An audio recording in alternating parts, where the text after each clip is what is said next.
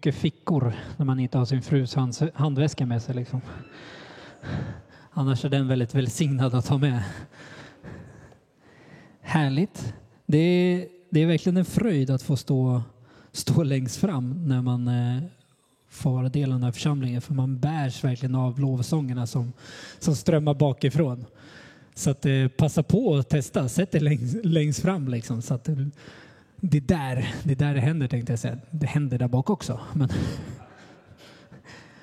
men det, det är oerhört häftigt. Hörrni, vi är inne i en, eh, en serie där vi pratar om, eh, eller vi går igenom Matteus evangeliet tillsammans. Och vi har kommit fram till Matteus 18 och 18 till, till 22. Och ni hör ju själva liksom att nej men, vi, vi har inte gått igenom varenda kapitel, varenda bibelord, eh, utan vi har gjort liksom nedstick i att det här har vi lyft och det här har vi lyft. Och jag fick chansen att ha fem kapitel, så jag kommer inte gå igenom alla kapitel. Utan jag har valt att men vi tar det här kapitlet och så tar vi det här kapitlet. Så idag kommer det vara mycket bibelläsning. Amen. Ska man idag kommer det vara mycket bibelläsning. Amen. Det är så skönt när man får respons direkt. Så här. Och jag kommer vara, vi kommer gå igenom kapitel 21 och 18 och jag kommer vara så opedagogisk och börja i kapitel 21. Vi kan plocka fram den. Precis. Precis innan det här, då är Jesus på väg upp till, eh, till Jerusalem tillsammans med sina, till sina lärjungar. Och när de är på väg dit, då drar han dem åt sidan och så för, säger han för tredje gången att nu när vi kommer komma till Jerusalem så kommer Människosonen bli utlämnad. Alltså jag kommer bli utlämnad till, eh, till att dö. Liksom. Så han varnar dem. Det här kommer hända när vi kommer upp till Jerusalem. Men ni vet ju själva också att lärjungarna är ju som oss själva. Att ibland så det som sägs, det är bara tjoff och så glömmer de bort allting. Men de påminns hela tiden om vad, vad Jesus har sagt. Vi läser tillsammans från vers 1. När de närmade sig Jerusalem och kom till Betfage vid Olivberget sände Jesus iväg två lärjungar och sade till dem, gå in i byn där framför er. Där ska, ni genast, där ska ni genast finna en åsna som står bunden med ett föl bredvid sig. Ta loss dem och led dem till mig, och om någon säger något till er så ska ni svara, Herren behöver dem. Och, strax, eh, och, han, och han ska strax skicka iväg dem. Detta hände för att det som var sagt genom profeten skulle uppfyllas. Säg till dotter Sion, se din kung kommer till dig, ödmjuk och ridande på en åsna, på en arbetsåsnas föl. Vi bara stannar där i vers 5 där. Det här ordet kommer från, från Sakarja 9.9. Och det är en rätt spännande sak med, med Matteus, eh, att många har sagt att, eh, att det här evangeliet var väldigt riktat till just judarna. För man ser det liksom att han kopplar väldigt mycket tillbaka till det vi, gamla, det vi kallar Gamla Testamentet. Ja, men Jesus gjorde det här för att det hade stått sagt. Eller han uppfyllde det här, det som stod där. Eh, så att det blir verkligen tillbakablickar hela tiden. Och det är ju för att judarna skulle kunna förstå att ja, men Jesus var verkligen den som var beskriven skulle komma. Vi fortsätter, vers 6. Lärjungarna gav sig iväg och gjorde som Jesus hade befallt dem. De hämtade åsnan och fölet och lade sina mantlar på dem och han satte upp.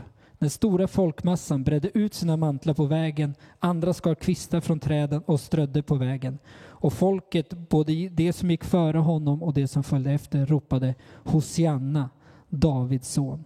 Välsignade han som kommer i Herrens namn. Hosianna i höjden. Och när han drog in i Jerusalem kom hela staden i rörelse och man frågade, vem är han? Folket svarade, det är profeten Jesus från Nasaret i Galileen. Vilken entré egentligen. En kung som kommer inridande på en åsna. I min, min fantasi eller min bild när jag tänker liksom att någon ska göra entré så tänker jag lite som, eh, jag vet inte om ni har sett den filmen, men Disney-filmen Aladdin. Känner ni igen den? Du, du, du.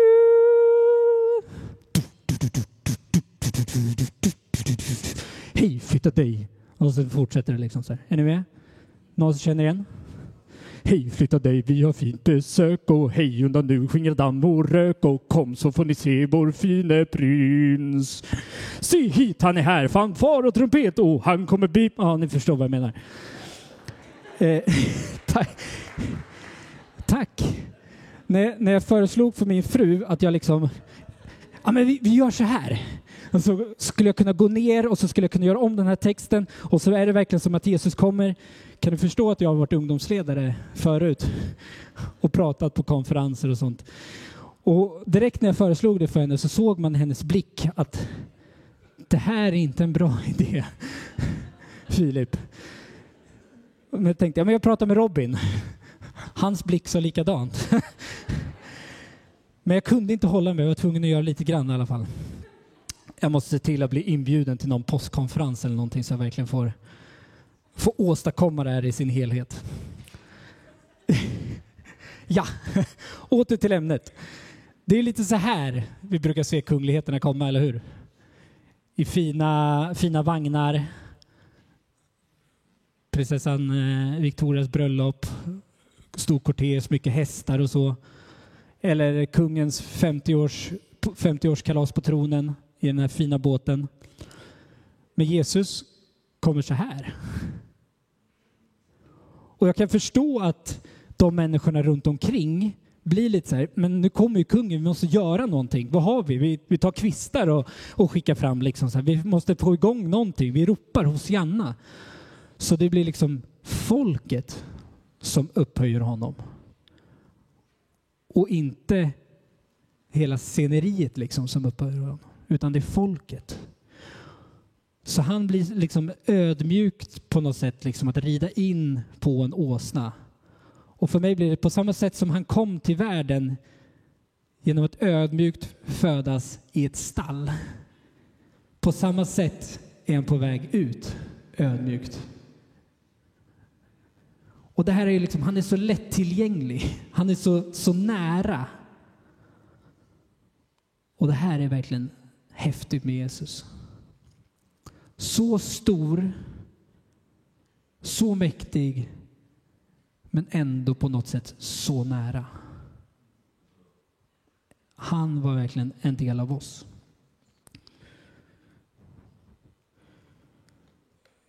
Vi hoppar ner till eh, 33. Och här kommer en, en liknelse. Lyssna på en annan liknelse. En husbonde planerade en vingård. Han satte stängsel runt den och högg ut en vinpress och byggde ett vakttorn. Sedan arrenderade han ut den till vinodlare och reste bort. När skördetiden närmade sig sände han sina tjänare till vinodlarna för att få sin del av frukten. Men vinodlarna tog fast hans tjänare, en slog dem, en annan dödade dem och en tredje stenade dem. Återigen sände han tjänare, fler än de förra, men de gjorde på samma sätt med dem. Till sist sände han sin son till dem och sade, min son kommer de ha respekt för. När vinodlarna fick se sonen sade de till varandra, här är arvtagaren. Kom så dödar vi honom så får vi hans arv. De tog fast honom, kastade ut honom ur vingården och dödade honom. När nu vingårdens herre kommer, vad ska han då göra med dessa vinodlare? Han svarade att han ska ge det onda en ond död och arrendera ut vingården till andra vinodlare som ger honom frukten i rätt tid. Jesus sa till dem, har ni aldrig läst skrifterna? Stenen som husbyggarna förkastade har blivit en hörnsten. Herren har gjort, eh, gjort den till detta. Underbart är det i våra ögon.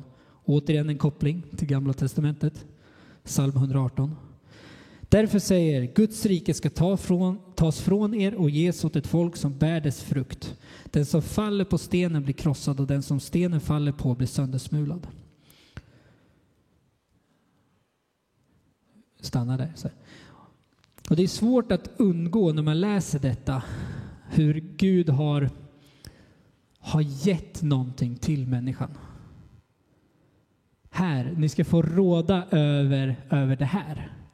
Och sen, eh, sen efter ett tag så de som liksom har fått det här, bara, nej men det här är ju, det här är ju vårat liksom. Det här är ju mitt. Det är ingen som kan komma och säga, säga vems, vems det här är. Och när Gud sänder människor till de här människorna, liksom, så ratar de dem. Nej men skärp er, stick ifrån. Vissa de hade lite mer drastiska metoder än, än så bara. Men de bara, nej, glöm det liksom. På samma sätt gör de när Gud sänder sin son.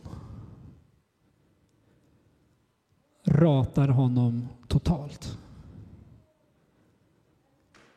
Men då står det ju också Stenen som husbyggarna förkastade har blivit en hörnsten. Herren har gjort det till detta. Underbart är det i våra ögon.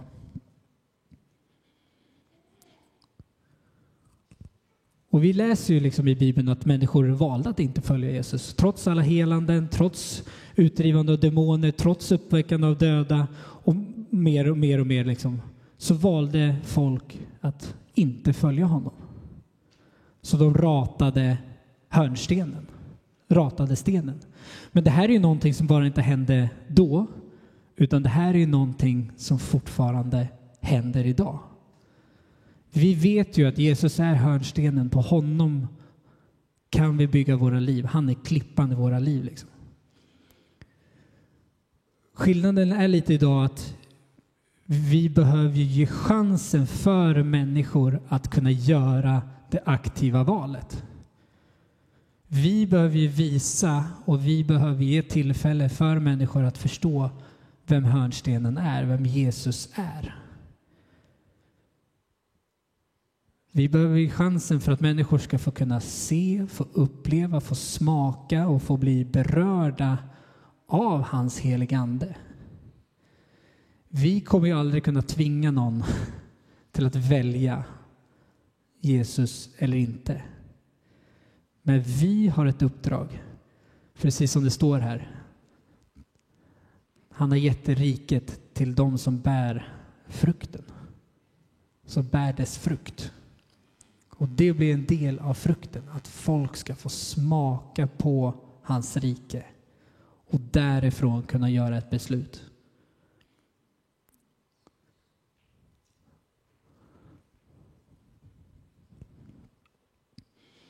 Så gå och bär frukt. Låt människor få smaka på vilket rike du tillhör. Amen. Men Filip, hur bär jag rikets frukter? Och det är så underbart att du ställer den frågan, för då blir det så mycket lättare att liksom gå vidare till, till nästa kapitel. Så nu ska vi åka till kapitel 18. Går vi tillbaka. Och som många av er vet så är ju Bibeln skriven i sitt, eller vi kan ta Nya Testamentet, så är ju Nya Testamentet skrivet i sin helhet. Liksom. Och vi har ju valt att dela upp det i, i stycken och i verser. Och jag tycker att det är super, för det blir, gör det så mycket enklare att hitta i Bibeln. Men ibland så kan det skälpa lite när vi liksom bara läser det stycket och tar det ur sitt sammanhang. Så ibland så kan det vara liksom lättare att läsa utan, liksom, vad ska man kalla styckesämnena, eh, huvudrubrikerna där, eller rubrikerna för ämnena. Om vi tar exempel, så här såg de grekiska texterna ut. Det är superbra uppbyggt med mellanrum och stycken. Det ena är i alla fall med kolumner. Ser ni vart det är ifrån? Nej. Det här är ju faktiskt slutet av Matteus 17, början på 18. Vi ska se. Eh, du ser ju knappt. Här någonstans. Vart är det? Där kanske? Ja, här ungefär. Börjar mot där. Där ser ni. Där börjar Matteus 18. Tydligt va? Här, här har jag faktiskt inte hittat vart Matteus 18 börjar. Men så här såg det ut. Jag har faktiskt fått chansen att suttit och läst andra Timoteusbrevet och varit med och liksom transkriberat och skrivit av så här, eh, de grekiska, gamla grekiska texter. De här vet jag tyvärr inte när de är ifrån. Men det här gör jag egentligen bara för att visa att hitta flowet ibland. Gör så här. Här har ni hela Matteus 18. Och vi, lä- vi kan läsa ettan här. I samma ögonblick kom lärjungarna fram till Jesus och frågade Vem är störst i himmelriket? Då kallade han till sig ett barn och ställde det mitt ibland dem och sade Amen, jag säger er, om ni inte omvänder er och blir som barn kommer ni inte in i himmelriket. Den som ödmjukar, ödmjukar sig som ett, detta barn, han är den största i himmelriket. Och den som tar emot ett sådant barn i mitt namn, han tar emot mig. Ett litet instick här. Det här är så väldigt roligt tycker jag. Att Jesus säger det här, om den som inte tar emot ett sådant barn i mitt namn, han, eh, nej, om den som tar emot ett sådant barn i mitt namn, han tar emot mig.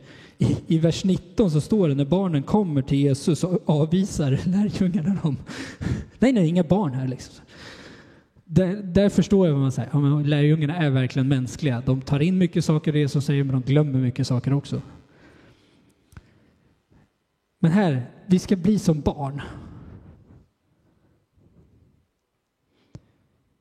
Att vi ska bli unga. Och vi ska, man kan säga så här, vi ska bli som de som ser upp till sina föräldrar. Eller hur? Vi ska göra som våra föräldrar gör och det vi ser Gud göra.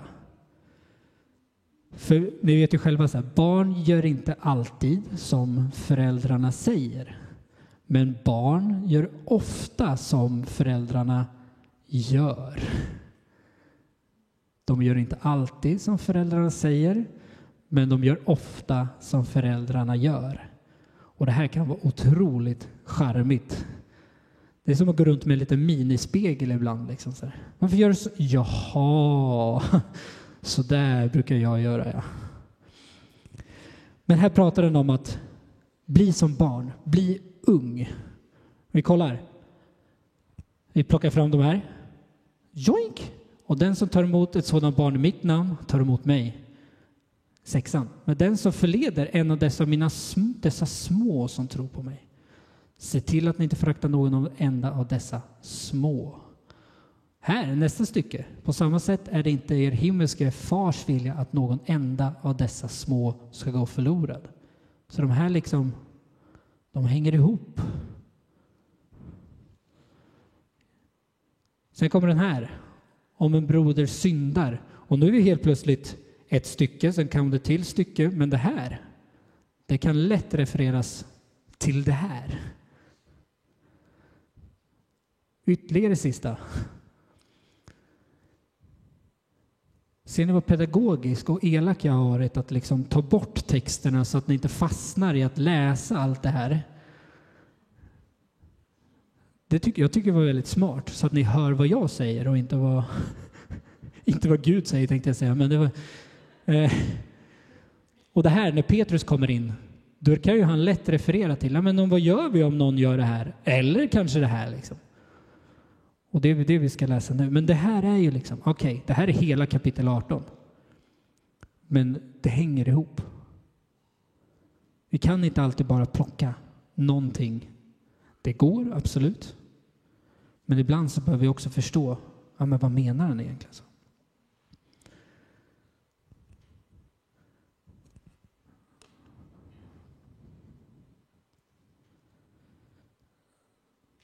Är ni med? Härligt att läsa mycket Bibel, eller hur? När jag satt mig och började förbereda så då var det så här, okej, okay, vad, vad av allt det här ska jag ta? Och man skulle verkligen kunna djupdyka i varenda kapitel och lära sig mer. För det är ganska utmanande kapitel här från 18 till 22. Eller det är ju, hela Bibeln är ganska utmanande. Men vi behöver ju varandra och få chansen att, okej, okay, men vi diskuterar, vi lär oss, vi grubblar, vi ber. Och låter det få tala till oss. Liksom. Gud har ju liksom inspirerat denna skrift. Så att, att få honom att tala till oss idag är ju ganska lättillgängligt ändå. Att spendera tid i evangelierna. Vad säger Jesus? Vad säger han om Guds rike? Vad är det han har gjort?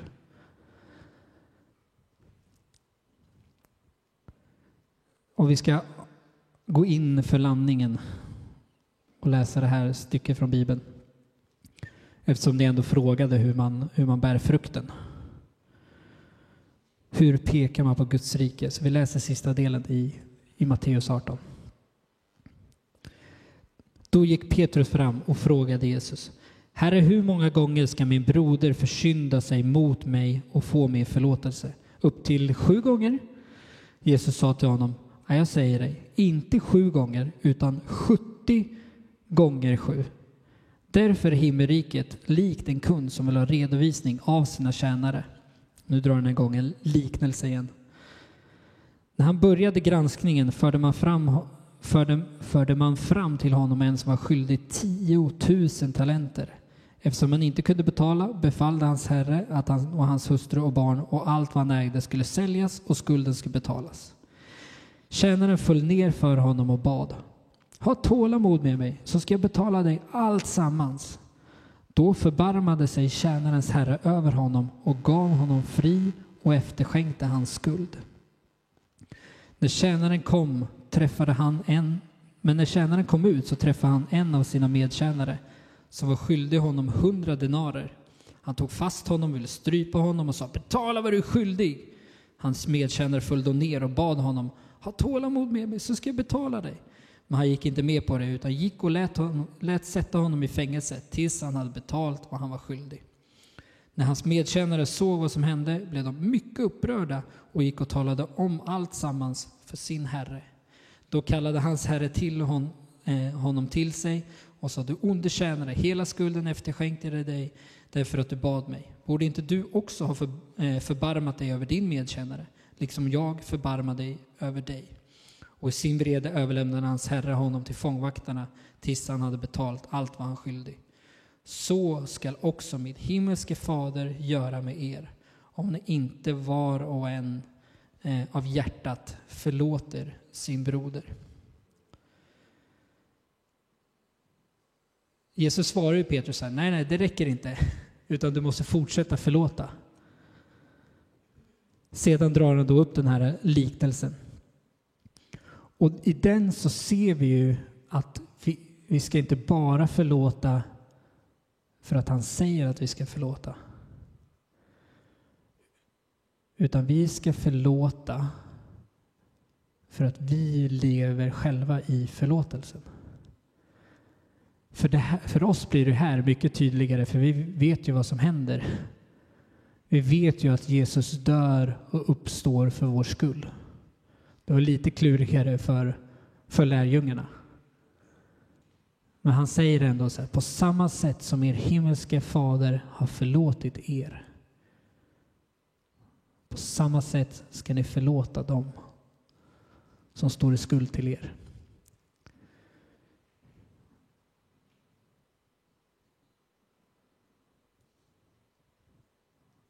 Så vi ska alltså göra som han gör. Och vem gör som sina föräldrar gör? Barn. Barnen. Så vi ska alltså göra som vår fader i himlen gör och leva i förlåtelse och tacksamhet och i glädje. Ödmjukhet och hela andens frukter. Så. Men Filip, det är inte bara så enkelt att förlåta. Nej. Och på något sätt så visar det kraften i vad förlåtelsen innebär. Att det kostar någonting.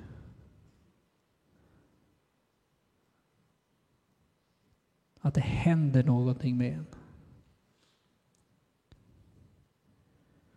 Hela Matteus 18 pratar lite om hur, om du förleder någon eller om du har syndat mot din broder och hur man liksom reder i konflikter och sånt. Men kontentan blir att Jesus landar i förlåtelsen. Det är mycket runt omkring där liksom. Hur man ska reda i saker och prata med varandra och så.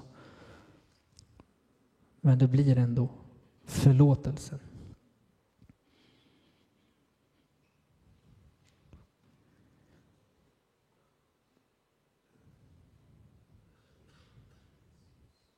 Så vi gör alltså inte saker bara för att Jesus har sagt det. Nej, vi gör för att han först har gjort det. Och vi kan be liksom att men Gud, vi vill se mer av vad du gör. Gud, vi vill att din vilja ska ske här på jorden. Men Jesus pratar om det själv. Liksom. Jag gör bara det jag ser min fader göra. Och jag tror att mycket är det här med att vi ska bli barn till Gud för att vi vill göra som han gör.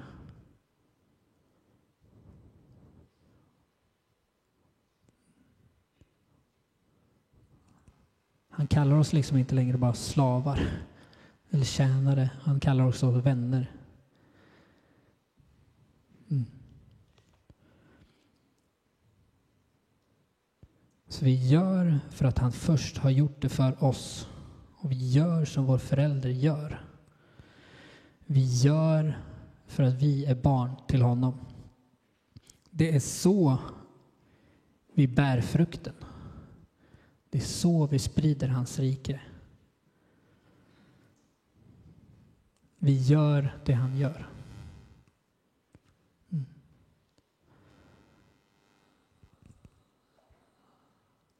Mm, amen.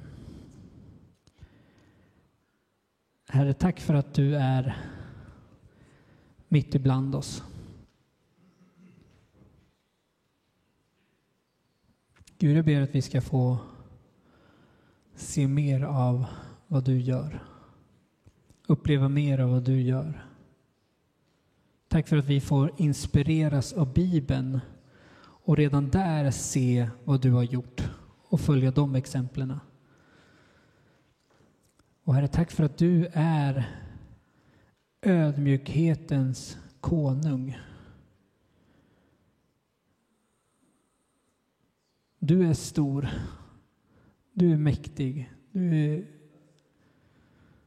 du är den högste. Men du är ändå så nära oss. Var en del av oss och mitt ibland oss. Gud, jag ber att du ska röra vid oss var och en just nu.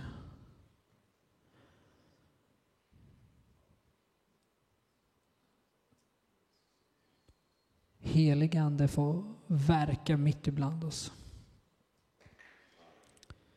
Rör vid våra hjärtan.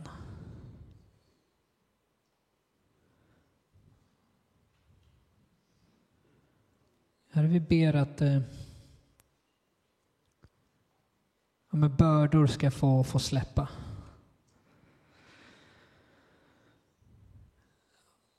Och vi, jag ber verkligen att vi ska få ja, men, känna förlåtelsen själva som du har gett oss över oss. Att vi bara ska få vara i den just nu. Att vi på riktigt förstår förlåtelsens kraft.